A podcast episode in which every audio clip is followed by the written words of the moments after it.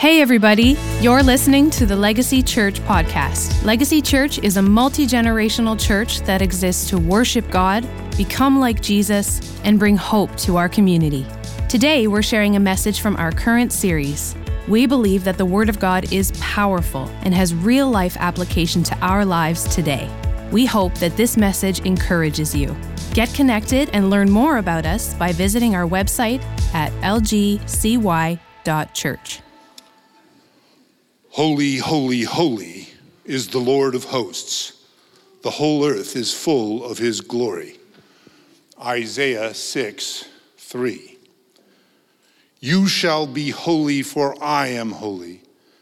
1 Peter 1 16. So God is holy, and he commands us to be holy. That's great what is holiness? If you look at the dictionary definition, it means apart, uh, separate, or sacred. So I'm going to go over here and be apart from you guys. Separate, that's what it means. That's what the ancient monks used to think when they went in the middle, the middle Ages, they would go into live in a cave and take a vow of silence and separate themselves from the world. But Jesus kind of detonates that image of holy in the, the parable of the prodigal son, where the father, who is supposed to be dignified and aloof, races to, to, to embrace the younger son. And he, in those verses, the reason that was a, such a shocking story at the time is Jesus just leaves their idea of holiness in flaming ruin. So, what is holiness? Um, I did not know what holiness was. I've, I've, been a Christian for a long time, did not know what holiness really was. I mean, we all kind of know what it is, but we don't really, can't put words to it. But I did not really know what holiness was until I saw a felony committed a few years ago. Or it would have been a felony if the person who did it wasn't four years old. And then I saw the mother's reaction to that felony. And I'm not going to try and duplicate it, but it kind of scared me. she was like, That is not acceptable. That is not okay. You are never to do that again. If you do that again, there's going to be big trouble. And when I saw that reaction, I knew that I had seen holiness.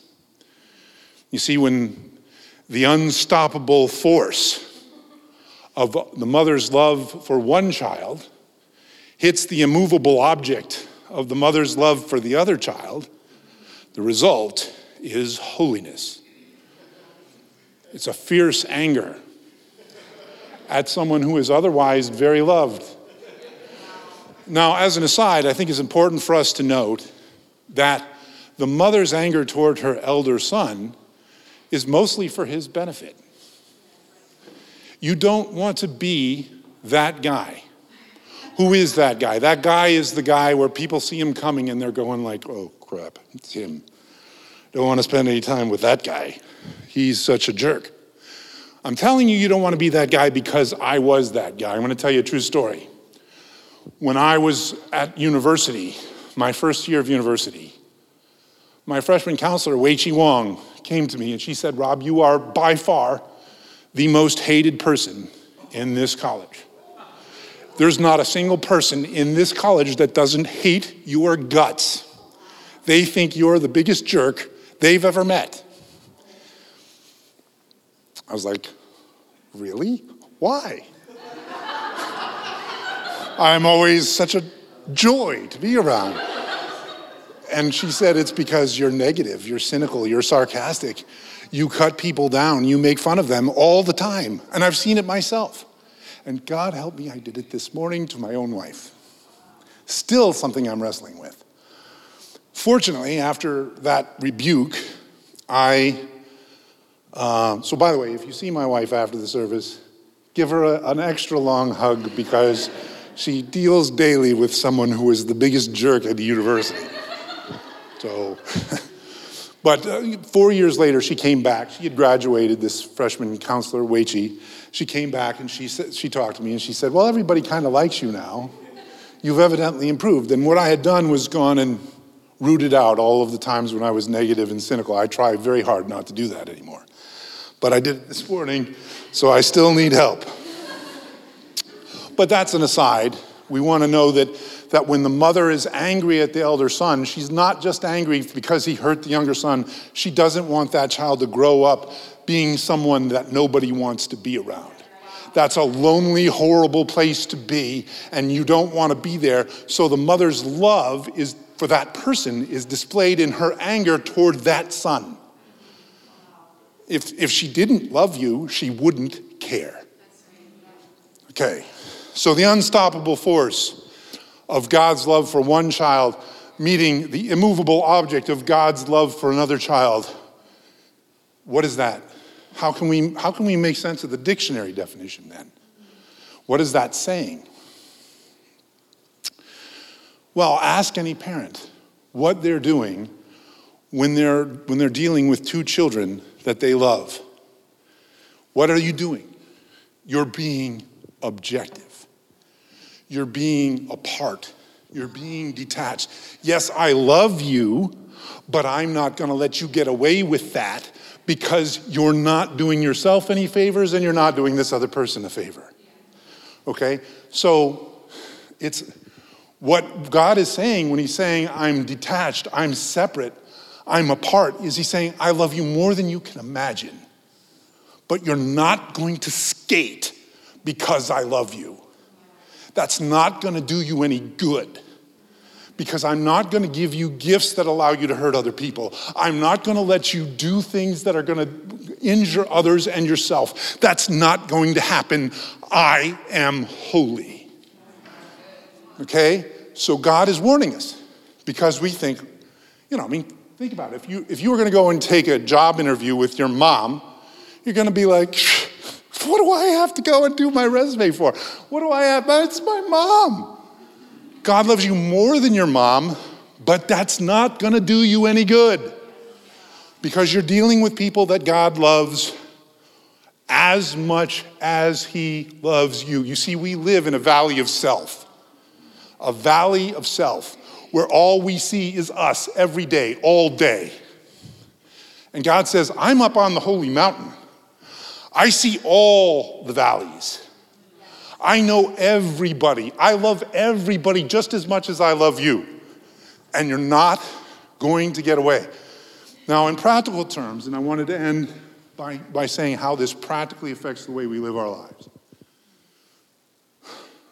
My wife is very good at this. It's her job, practically. If you're in my wife's ICU, you are not having a bad day you are not having a bad week. You are not having a bad month. You're having a bad year. She's in the ICU and she sees people at their absolute worst, covered with biological fluids, miserable, pain, in pain, grumpy. And my wife's job is to serve those people, to love those people in that place, and to, and to try and honor them as being made in the image of God, no matter how ugly their situation is.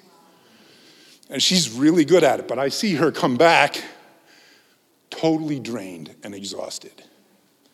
And, you know, it's, I, I, I only get a part of that, but I see her every day coming back from that situation. It's just tough. She is amazing. And uh, so, God wants you to treat everyone, everyone, like He is, like they are, like God loves them more than your mother loves you. God loves everybody. You are to treat that person with respect. You are to honor them. You are to forgive them freely. You are to put yourself in their place, seeing their valley as well as your own. Love your neighbor as yourself is a reflection of God's holiness you are learning to see things from the divine perspective separate, apart, detached, objective, holy.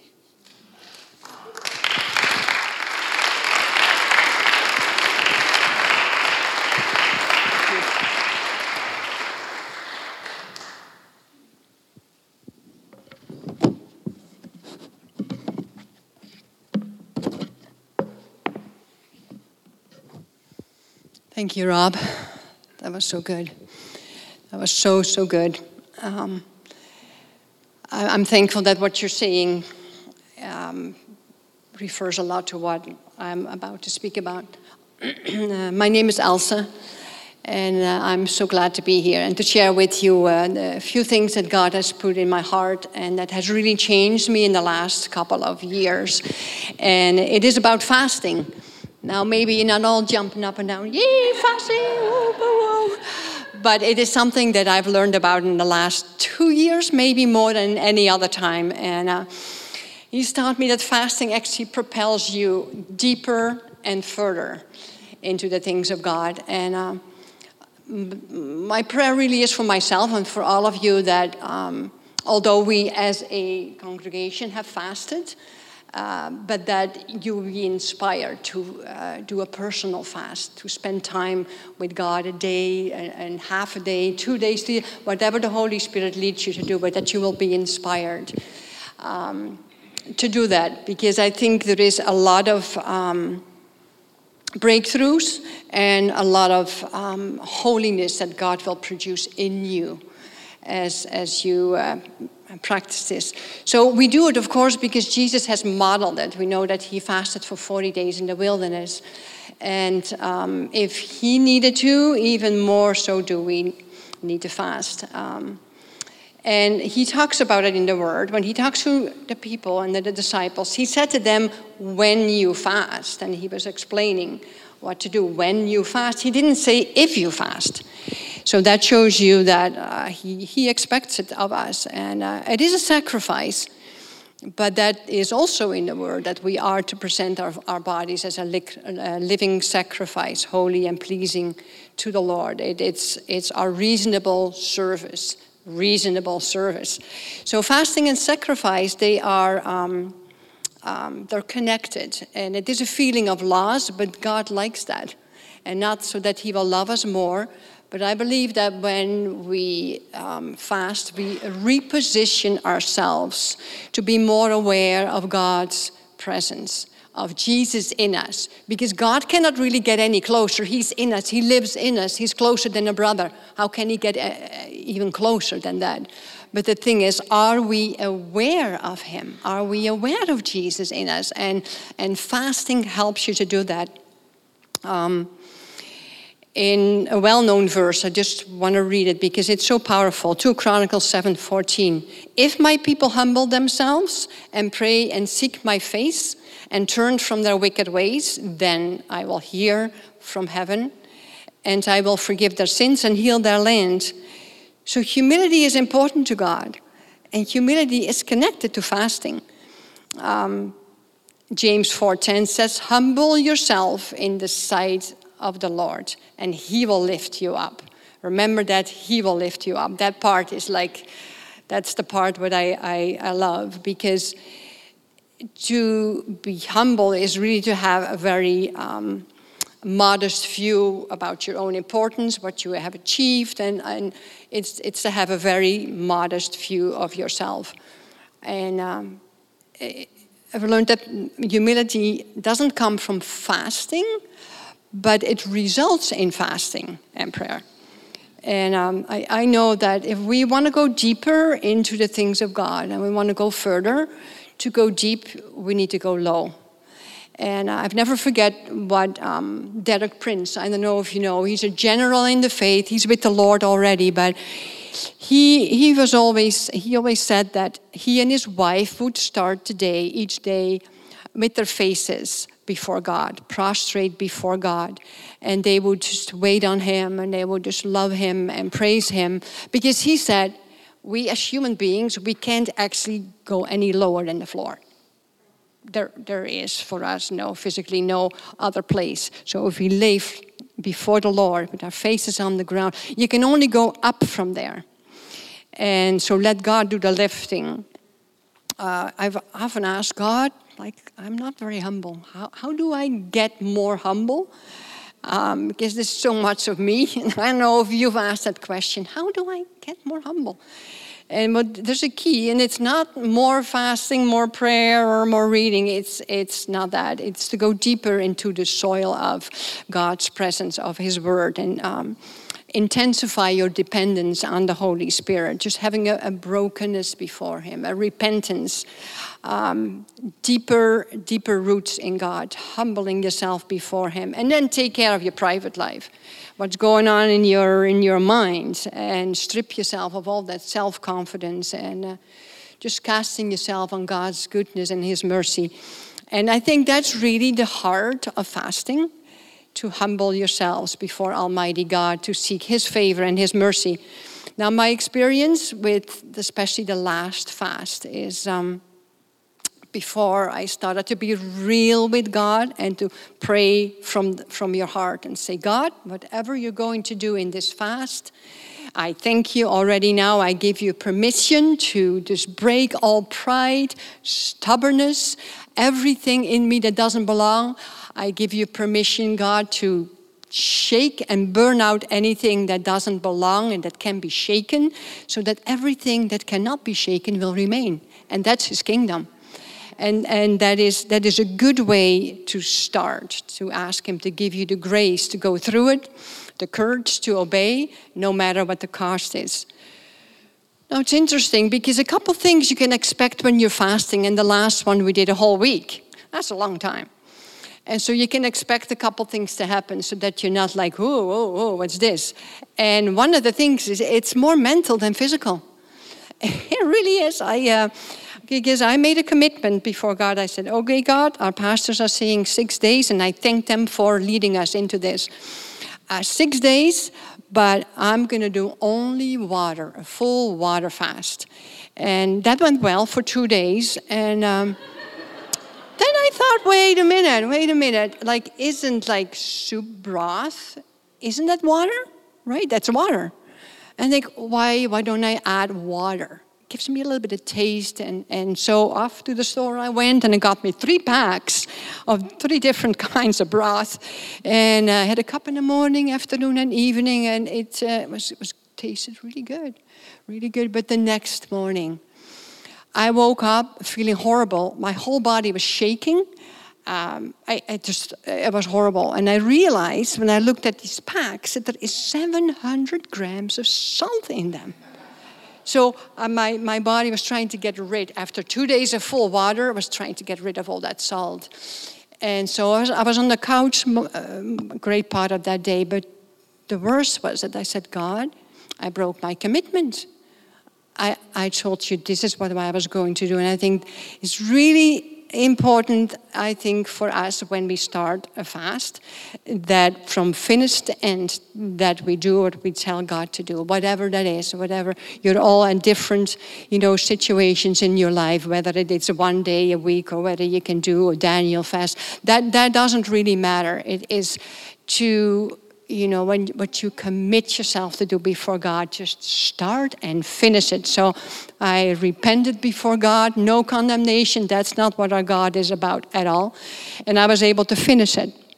Um, it's very interesting that when you read in the Word of God that after the Israelites were delivered out of Egypt, what did God do? He sent them into three days of fasting no food, no water. It's, it's very interesting how God cares very much about that aspect of fasting and what it does in us. So Deuteronomy 8:3 it says, "So he humbled you, allowed you to hunger, and fed you with manna, which you did not know, nor did your fathers know." That he might make you know that man shall not live by bread alone, but man lives by every word that proceeds from the mouth of the Lord. So God let Israel hunger so and thirst so they could feed on his word. There's a spiritual part in you and me that needs food too. That gets hungry. It gets hungry, it needs food. But the food it needs is the word of God. So that's actually why the word of God is called bread. And someone said that when you're fasting, the real you isn't really fasting, the real you is your spirit. So give your spirit a feast by consuming God's word, not fasting, but feasting. Now, you know, it goes a little like, okay, okay, okay, but it, it, if, if you understand the concept of that, because we're not a body that, that, that has a spirit, we are spirits who have a soul and live in a body. And our body cannot cannot feed our spirit. If you're down and out and, and, and you, need, you need to be uplifted, your spirit can encourage you with the word of God. Your spirit can lift you. Your spirit can help you, but your body cannot help your spirit. So it, it, it, you understand that, especially in a fast, just feast on the word of God. And there's a couple things you can expect in a fast, and I've experienced it the last two years uh, have you know really um, changed that in, in, in that area because I've practiced it more than ever before. So you can expect a hunger for God, a hunger for His Word, a hunger for Jesus, His presence, but also you can expect an increase in your faith and expect power to overcome. Now that's that's an important one because we know that Jesus fasted for 40 days in the wilderness, but Luke 4:14 says that Jesus returned in the power of the Spirit to Galilee. Power. That's important to know because you and I, we, we know we have an enemy. And uh, 1 John 2 16 says we have three enemies pride, lust, and greed. Pride of life, lust of the flesh, lust of the eyes. But God has given us three weapons. Those three weapons are prayer, fasting, and giving. And we know that a cord of three strands isn't easily broken. In Ecclesiastes 4, it says a cord of three strands. So prayer, fasting, and giving can defeat the enemy that we have. We have. We all have. We know that Jesus was tempted in the wilderness in those three areas. Adam and Eve were tempted in the Garden of Eden in those three areas. But God has given us three weapons. We can break the power of sin over our lives. So, prayer defeats the enemy of pride. Fasting helps you defeat the enemy of lust by putting it down. And giving helps you defeat the enemy of greed.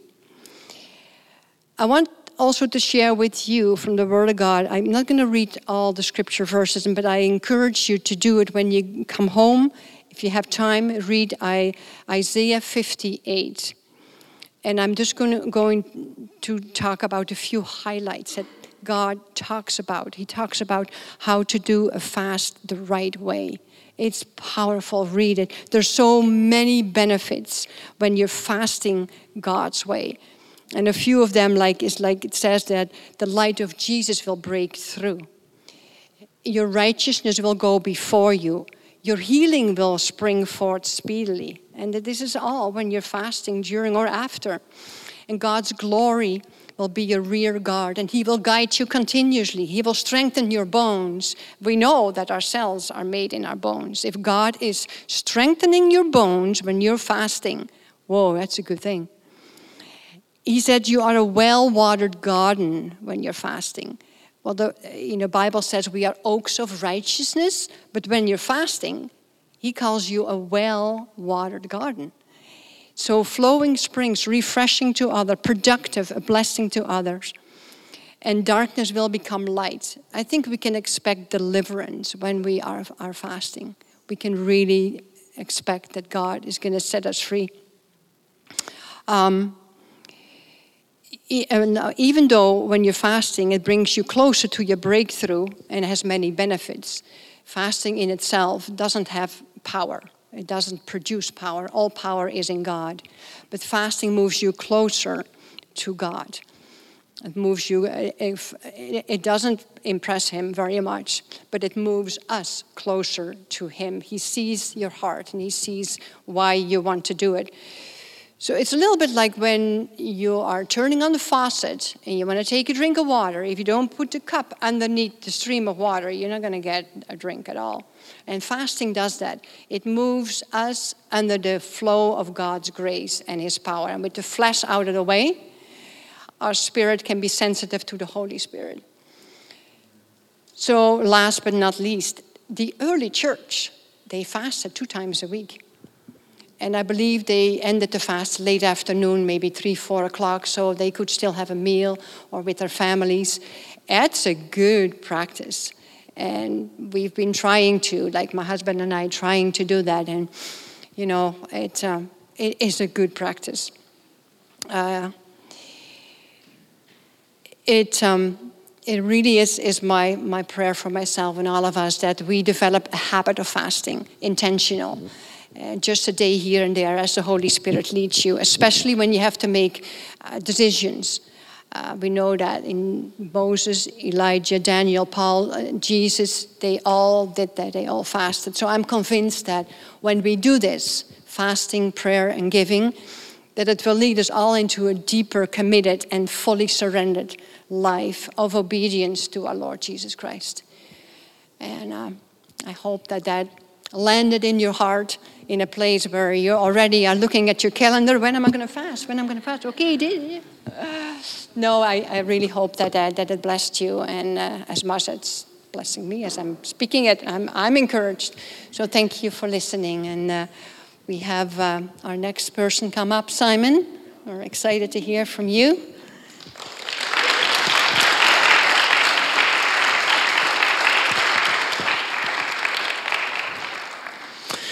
Good job, guys. Um, my name is Simon. I feel like Troy McClure. You may have seen me in other films, such as The Offering or The Messages. right? Uh, if you don't know me, my name's Simon. I'm one of the elders here at, uh, Legacy Church, too. And uh, I actually wrote this message, um, like the premise of this message, in 2019. This was like before COVID, before a lot of things happened with this church, which I think is absolutely crazy. One night after hockey, me and Pastor Josh had a double header, and I came home and God dropped this in me, and I wrote an email to Pastors Matt and Rach, and here we are. It's like four years later almost, and now I'm actually speaking it. Cool. So the message is called Overwhelmed. So if anybody's been overwhelmed in the last couple of years, like, yeah, I mean, COVID alone overwhelmed probably most of us, being shoved in our homes and not being able to leave and kind of not being able to, not being able to go out for dinner is a big thing. We don't think like it's a big thing, but like when you think back and you're like, man, I wasn't even allowed to go out for dinner. Like, what is happening, right? So, anyways, um, so I want to do something here. We're going to compare two kings Okay? So God will mostly and often only give you what you can't handle. Right? We hear this thing all the time as God's only going to give you what you can handle. That's not true. Okay? That doesn't say that in the Bible.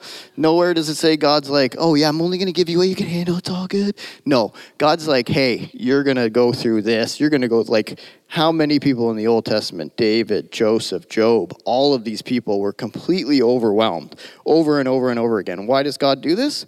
So that we rely on him. Because if we didn't go things through things that overwhelmed us, would we need him? Would we rely on him? Would we reach out to him? Would we pray? Would we do all of these things? Most likely not. And we're going to see in this comparison that probably not. Okay? So first let's look at David, okay? So David comes on the scene in 1 Samuel 16. He's out in the field, right? He's like a nobody. Samuel comes to anoint him and his dad doesn't even think to get him. He's like, Oh, you want the little runt who's out in the field? Who was probably like maybe eight years old? And he's like, Yeah, yeah, go get him, because all of these guys aren't who I'm here for. So he brings him out, he gets anointed. Okay? Next, we see David now, still probably at a pretty young age, goes to King Saul, because Saul, uh, God is done with Saul and he's like, okay, I'm done with you. He actually sends a tormenting spirit to Saul, which is a completely different message. And uh, David goes and soothes him, right? So, okay, so that's the next sort of thing. Next thing that happens is Goliath, right?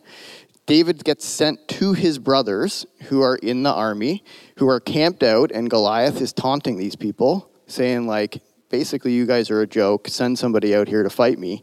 And david shows up who's a, again a child and is basically like who is this clown who thinks he has the right to say this about my god right? And he's like i'll fight him. What's the big deal? Right? So like if i you know, an actual timeline, I don't really know. But what we do know is that he was too young to be in the army, and that's why he was bringing him food, right? So he kills this giant, right? So after he kills the giant, Saul's like, all right, you're mine now. You're not going anywhere. I need you here because obviously God is with you. So let's let's keep you here. So he again starts playing the harp for him and soothes him, and then Saul loses it, throws a spear at him. David takes off. So now David is on the run. He's living in caves and wilderness, and he is basically just it's him and God, right? It's him and God, and he's constantly reaching out to him and asking him, like, what do I do? How do I get through this? What's going on? You know, very humble and and everything. Uh, so let me just see where I am here in my notes here. Uh, okay, so uh, so again, so David is out. He in these multiple wars, like just this guy. This is what he does, and so finally he gets to a point where Saul's like, okay. You can now marry one of my daughters. And David's like, No, I don't think I want to do that. And he's like, because he's trying to get him to go back into battle and fight people. And then so he finally agrees. He marries one of his daughters. Every time he sends him out to fight, he wins. Every time. God is with this guy. He is constantly with him, no matter what David's going through, because of how David is. And this is building David's character into who David is, into who we know David is today, right? So, um, again, he is now. Um, so after that, uh, Saul tries to throw another spear at him. He runs again. He so then he's decades on the run. He's running, and then he becomes the king uh, eventually. And so once he becomes king, obviously Saul has gone at this point, and then now we're in David's sort of reign. And even when um, David becomes king, he is still a sinner, like me and you. He ends up sleeping with another man's wife, and after that happens, he kills that man's that woman's husband because he's like, "Oh crap, I messed up and now I need this girl to be my wife." Right? So, again, God forgives him. God he's constantly reaching after God, everything, right? So okay. So that's David, okay? There is so much more. I'm trying to give you a glimpse of David in terms of like what he went through because that shows us like how he has built his character no matter what he went through he went and he relied on god okay so now let's look at solomon and sorry so all of us mostly in here have read our bible and we understand we've probably read about king david and we've read about king solomon so when you're thinking about it, you're like, okay, so King David is the man after God's own heart, and King Solomon is known as the wisest, richest king that ever lived. So who was more like, hey, I'd like to be like King Solomon? right? He seems like the more successful like king. You're like, man, this guy had more money than like God himself basically. So and now so let's let's look at Solomon. Okay? So Solomon comes on this on the scene. He's about 15 years old. Okay? When he gets uh, like the, what I could find is he's roughly about 15 years old when he gets to become king which is crazy. You know, like a 15 year old, you become king? Like that alone is going to mess with you, right? David at this point was out killing giants still, right? So, so he's young, he becomes, and, and another cool thing is actually, so Solomon's name means peace. Okay, so after David had slept with this man's wife, the first child had died. And Solomon was then born with this same wife, and his name means peace because he was actually the peace offering between David and God for his sin, right? Because David's constantly making things right with him. Okay, so then, uh, so he becomes king. Solomon, like, and I don't, again, like, the Bible's not in super chronological order when you're reading it, but one of the first things that it says that Solomon does when he becomes king is he actually marries an Egyptian's daughter the Egyptian ruler Pharaoh, he marries his daughter, which is kind of a no-no, right? We're supposed to they were supposed to stay within the within their the Israelites so that those type of women wouldn't take him and lead him to other different things, okay? So that's what he does. Uh, his reign unlike David's, is a time of peace and abundance. So, David was a lot of war and fighting, and Solomon's time was actually known as the peace and abundance. 1 King uh, 425. Okay, so then Solomon makes an alliance. Well, sorry. Uh, okay, so then God appears to Solomon in a dream and tells him he can have anything he wants. Sounds amazing, right? So Solomon goes, I want wisdom so that I can lead your people to the best of my ability. And God is like, that is a great answer. Good job. Right? And we think, okay, Solomon, this guy, he's got this. Like, right? He answered the best thing. He didn't ask for money, he didn't ask for power, he did nothing for himself. He asked to lead his people properly. And so God says, okay, because you asked for that, I'm going to give you all this wealth and everything else. And Solomon's like, okay. So, so, um, okay, so, um, so then Solomon, like in his rule and reign, obviously because of the wisdom that he was given, he wrote actually 300 of the pro- 3,000 proverbs that are in Proverbs and 1,005 of the songs that are in Song of Songs in the Bible. Okay? But then Solomon does something crazy. He actually creates forced labor. Hmm. Weird. I thought slavery was done he decided to reestablish it. So the Hebrew word is mass, which is the same word that is used to describe the, Israelites' enslavement to the, Egypt, to the Egyptians, which is in Exodus 1.11. Okay, so the next sort of thing Solomon does is he builds God's temple. And it takes him seven years to, bid, to build God's temple. Okay? But then in the next verse, it shows that Solomon took 13 years to build his own temple. So you're like, okay, so was there a pause because he was building God's temple? Or did he build his temple bigger and greater than God's temple? Right? Oof. I don't know where I don't like where this is going. Jeez. So I don't know how we're supposed to state that statement. Like, who knows? So, however, we keep reading. God comes and is in the temple he fills the temple just like he did uh, back with Moses. So we think everything's all hunky dory. He filled the temple. God's still with him. We're like, okay, let's keep going. So God now appears to Solomon a second time. So this time, however, it's a warning.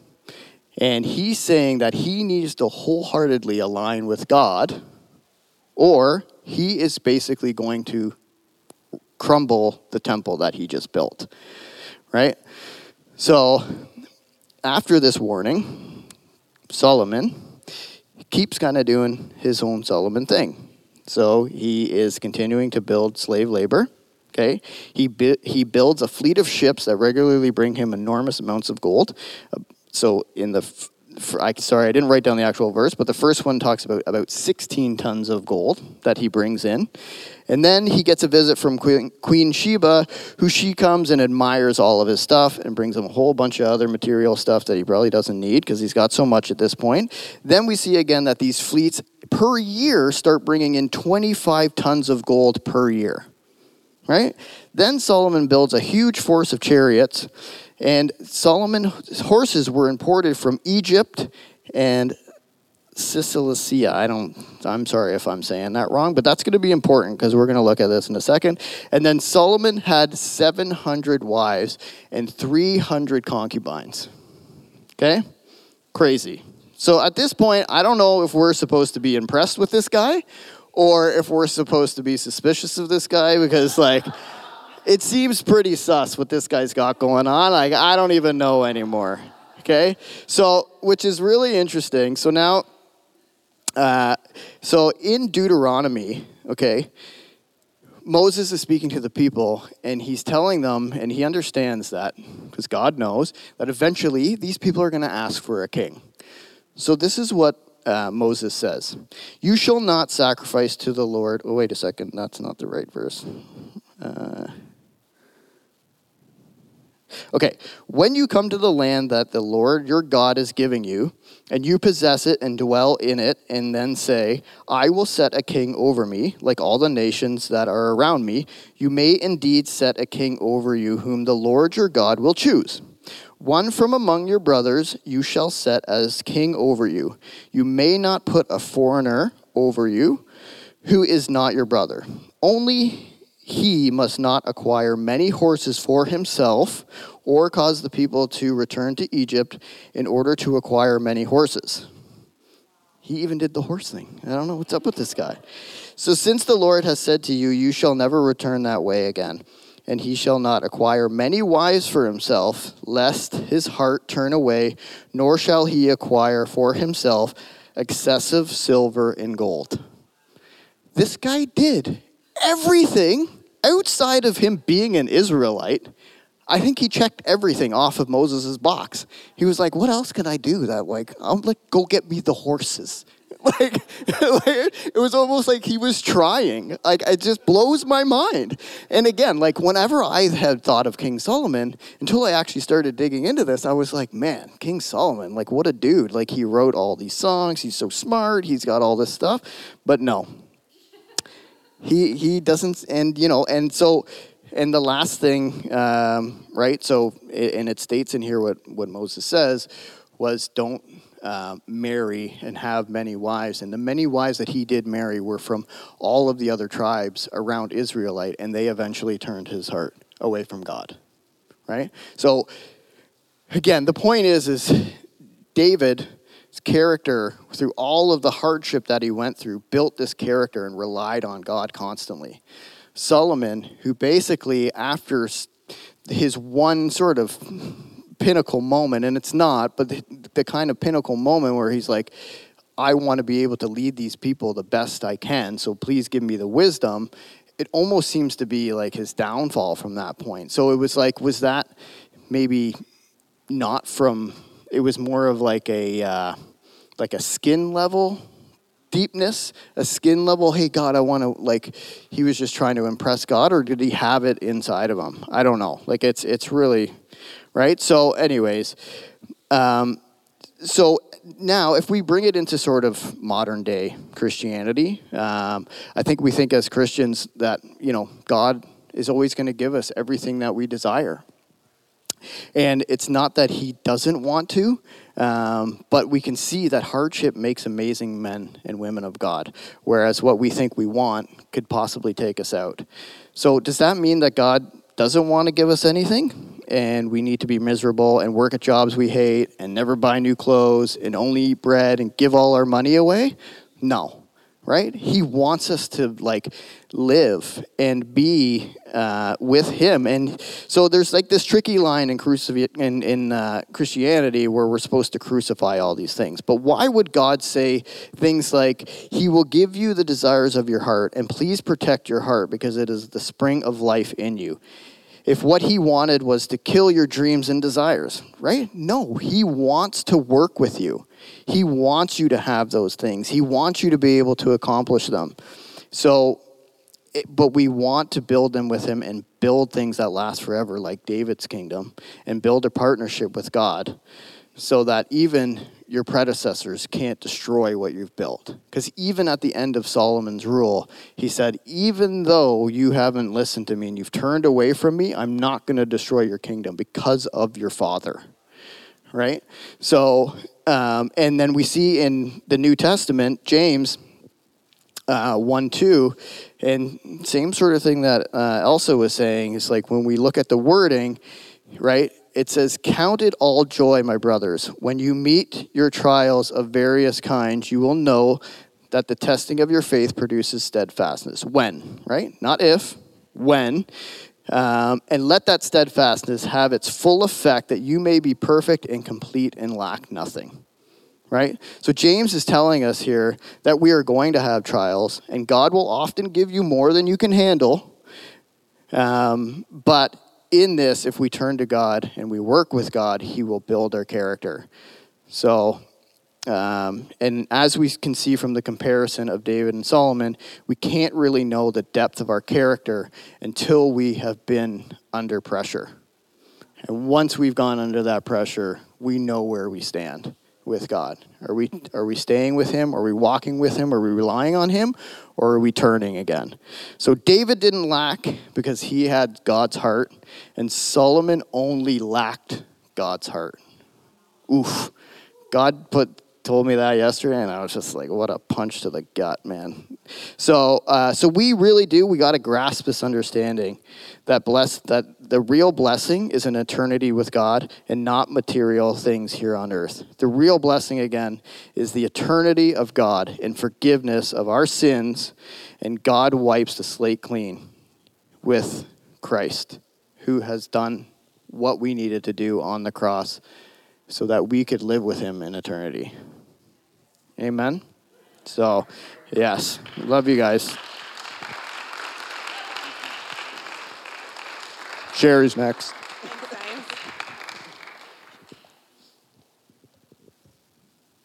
Hey guys, if you have not had the chance to meet me yet, my name is Sherry, and I'm just so uh, overwhelmed to hear the different voices in this church and how God can speak a line through everything that just beautifully weaves it together.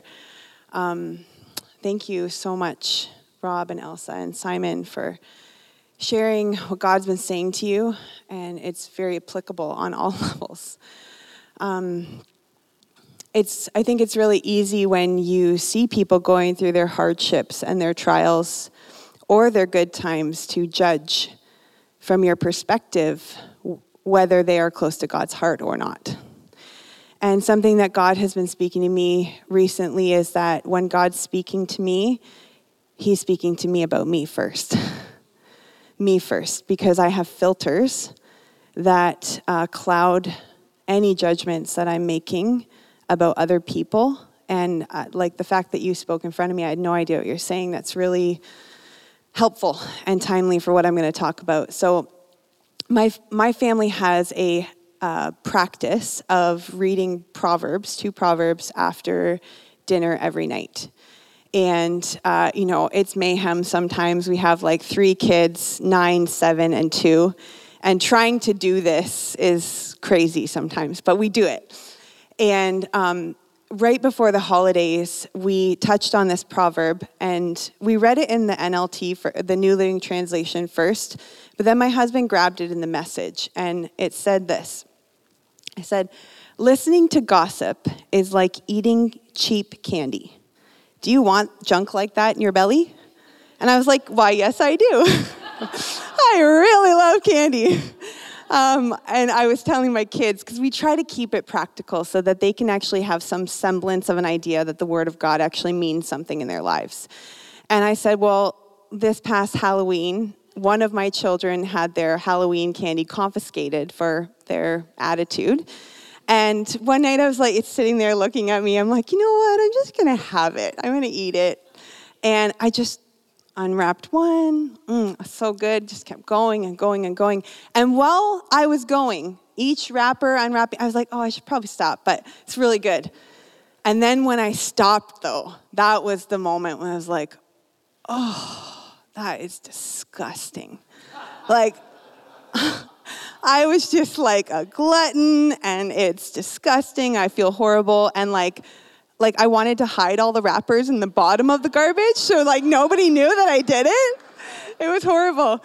Um, but you know, for me in that moment, like why did I do that? You know, I really wanted it. Taste great for a minute. It was awesome, but the long-lasting effects not so great. So Proverbs is comparing gossip to your Halloween candy stash. It's like, you know, it's horrible, it's junky, you feel like garbage after you do it um, but you're getting something from it, or you wouldn't, or you wouldn't do it in the first place.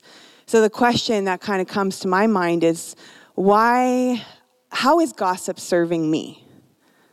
Because it's doing something for me that I feel a need for.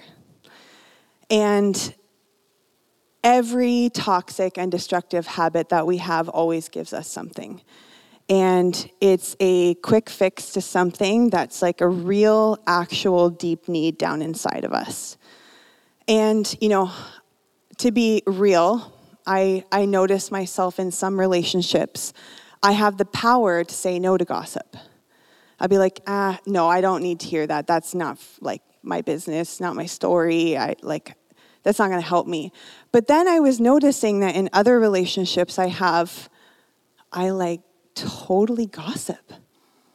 I'm like listening and I'm starting to feel powerful.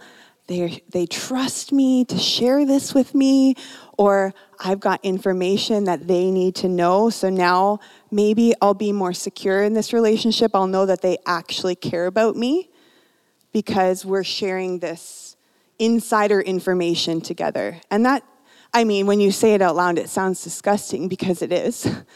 But I, I hopefully I'm not the only one that can find themselves in this position. I'm here like, hello guys, here I am. But um, it's really, I'm looking for acceptance in a relationship, and I'm looking for security in a relationship that this information and power, I feel like it's giving me in the moment. So, but the reality is actually found in God's word. And it's funny because I was working on this little idea of thinking about this, and then I stumbled on Psalm 15, and this is what it says Who may worship in your sanctuary, Lord? Who may enter your presence on your holy hill? Those who lead blameless lives and do what is right, speaking the truth from sincere hearts. Those who refuse to gossip or harm their neighbors or speak evil of their friends those who despise flagrant sinners and honor the faithful followers of the Lord and keep their promises even when it hurts. Those who lend money without charging interest and who cannot be bribed to lie about the innocent. Such people will stand firm forever. It says it right there that my true security in my place in God's family is actually by not gossiping.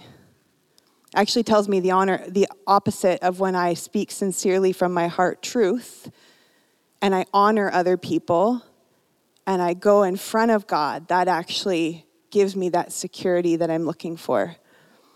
And so when I'm actually standing in front of God with all my reasons about why I should gossip, uh, I'm actually seen for what I really am. There's no hiding in front of God when I stand before Him on His holy mountain, like uh, Rob talked about. Um, because there is no real security in relationship with God or others when I trade gossip for that false sense of security. What I'm actually doing is I'm destroying relationships when I do that. Because if I'm willing to gossip about others to someone, they're listening, which means that that person is probably listening to gossip about me. It, it just it goes both ways. So i'm actually trading integrity for like a moment of feeling like i'm accepted. And i'm sacrificing that very thing that i'm looking for deep inside. So what the psalm that i just read is teaching us is that honor honesty and humility bring us a place in the presence of god and I can't believe that, Elsa, you said the cord of three strands is not easily broken because what God was showing me is that there are those three things the honor, the honesty, and the humility, which equals presence and unity. But there's also an evil side to that. And the, the evil three, three strands that cannot be broken is judgment, gossip, and pride. And so, what I learned about judgment and gossip is that they're very much intertwined. So, um, one of the versions in this psalm that talks about gossip explains gossip as being a talebearer. And a talebearer in the original language that it was written in is someone who has taken facts that they have observed and they've attached a judgment on it. So you have become the judge of that situation or that person, and then you proceed to go tell everyone about your judgment on the situation. And what Rob said is very true that God sits high above us all. And he knows this person's going through this, and it looks really messy right now, and it's really ugly, but he sees the end and he knows where they're headed. He knows their trajectory, which I don't know. And that he also might know that this person looks really good right now, but in their hearts, they're actually straying far, far from God. And so we only see the facts observable, but he sees the spirit and the direction. And it was so convicting to me that I have taken God's place in judging other people instead of taking the opportunity which he gives me through Jesus of going to God. And the picture I had was from um, a verse in the Bible where it says that he reaches down and picks us up out of the miry clay and lifts us out. Because when we're all covered with mud, all we see is the mud. We don't even see the person. So, what if I take the opportunity and I let God lift me out of the mud where I can only see what's right in front of me and all the mud covering everybody else and all the garbage and the dirt? And I take my place with Him in heavenly places, which is what is actually what a child of God gets to live in, which is from His perspective. I get the opportunity to get out of the mud, go up and sit with Him, and see how He sees the person that I have been judging. And also judging myself. Because with whatever judgment I'm using on others, I'm judged myself. So I really need to come in humility before God first and say, God, I'm judging. I'm judging this person, and I feel that judgment right back at me. I am controlling. I am a gossip. I am this. I am that. And I actually get to get washed and clean. And I get to hear now what God is saying about someone else. This is how I see my child. Anybody can see the dirt, anybody can see the mud. But we are called as the church to be able to have the perspective of Jesus on other people. And so now I get to actually step into the gift of prophecy where I can see God's word for somebody right now that sees the trajectory, sees what they can be, and start calling that out. Start praying that over them because maybe my emotions aren't lined up yet with what I'm seeing from Christ. So I actually take what Jesus said to bless my enemies, do good to the ones that feel like an enemy to me. I get to start speaking God's will and God's best over their life, which then in turn gives me the sincere heart to go to them if they are hurting me personally and speak to them about it. But to just rashly go and throw dirt that I'm seeing, it's the improper order. It's not the loving way because that's not what God does to me. That's not how he treats me, and that's not how Jesus came. He came and he offered grace that we are already judged in our sin. That's the state that we are in without Christ. That's the bottom line. So, grace is the extension of the hand to lift up, and we get to do that for each other. Lynn, if you want to come, you can. Thanks. Um, We get to trade pride for humility. We get to trade judgment for honoring other people. And we get to trade gossip for sincere, loving truth of the people around us. That we speak when necessary. We speak with kindness and with gentleness when something does need to be addressed, but we allow God to judge us first. And, you know, I don't know, there were four very powerful messages that were spoken today. And I'm sure that we can all find ourselves somewhere in one of those mixes, pursuing something that is not God's best for us, whether it's gossip or judgment or pride or self importance. It, it, you know, it doesn't really matter which one of those toxic habits we're living in. We don't have to anymore. And so I just want to pray with you guys before we end today because we want to be building our lives on things that last forever, like Simon spoke about.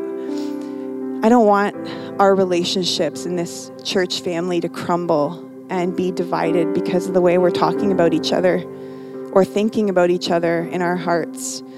Um, this is supposed to be the most uplifting place the most beautifully messy place on the planet where we're actually real, we're actually rubbing shoulders with each other, causing pain, but finding healing through that pain. And so, Jesus, we come to you right now. And Jesus, I stand and I surrender everything that I am to you. Every judgment, every bit of information that I feel like I have over other people, my expectations for what things need to look like in my life, in others' lives, in the church, in the world, God. I bow to you, God, and I stand in the authority that you have given me, Jesus. And I come over the atmosphere of this church.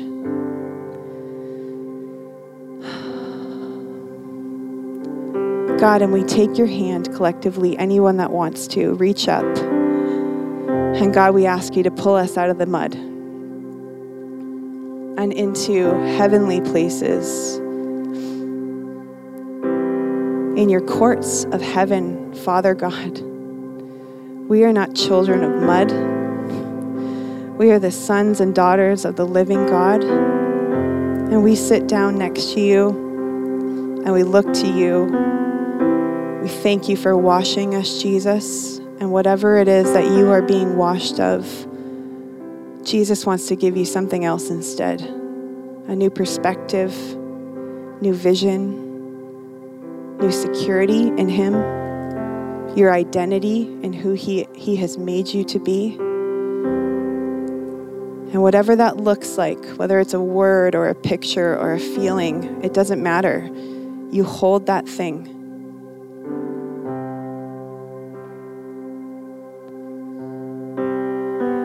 God, we, we want to live this life in the unity that you've actually given to us. It's a reality, and we choose to step inside of that, Lord.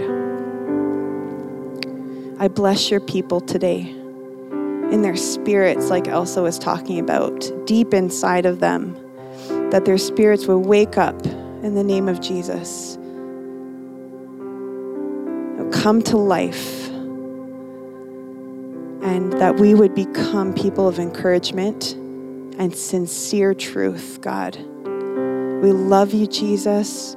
We ask you to forgive us for the ways that we have been blind and unaware of what we've been doing, and for the ways that we've been fully aware of what we've been doing. God, we throw out the candy.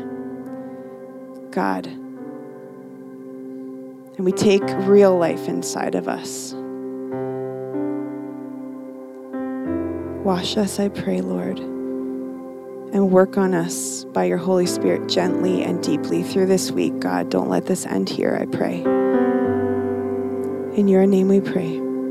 Jesus. Amen. Thanks for listening. To hear more, subscribe to this podcast and connect with us on our website at lgcy.church.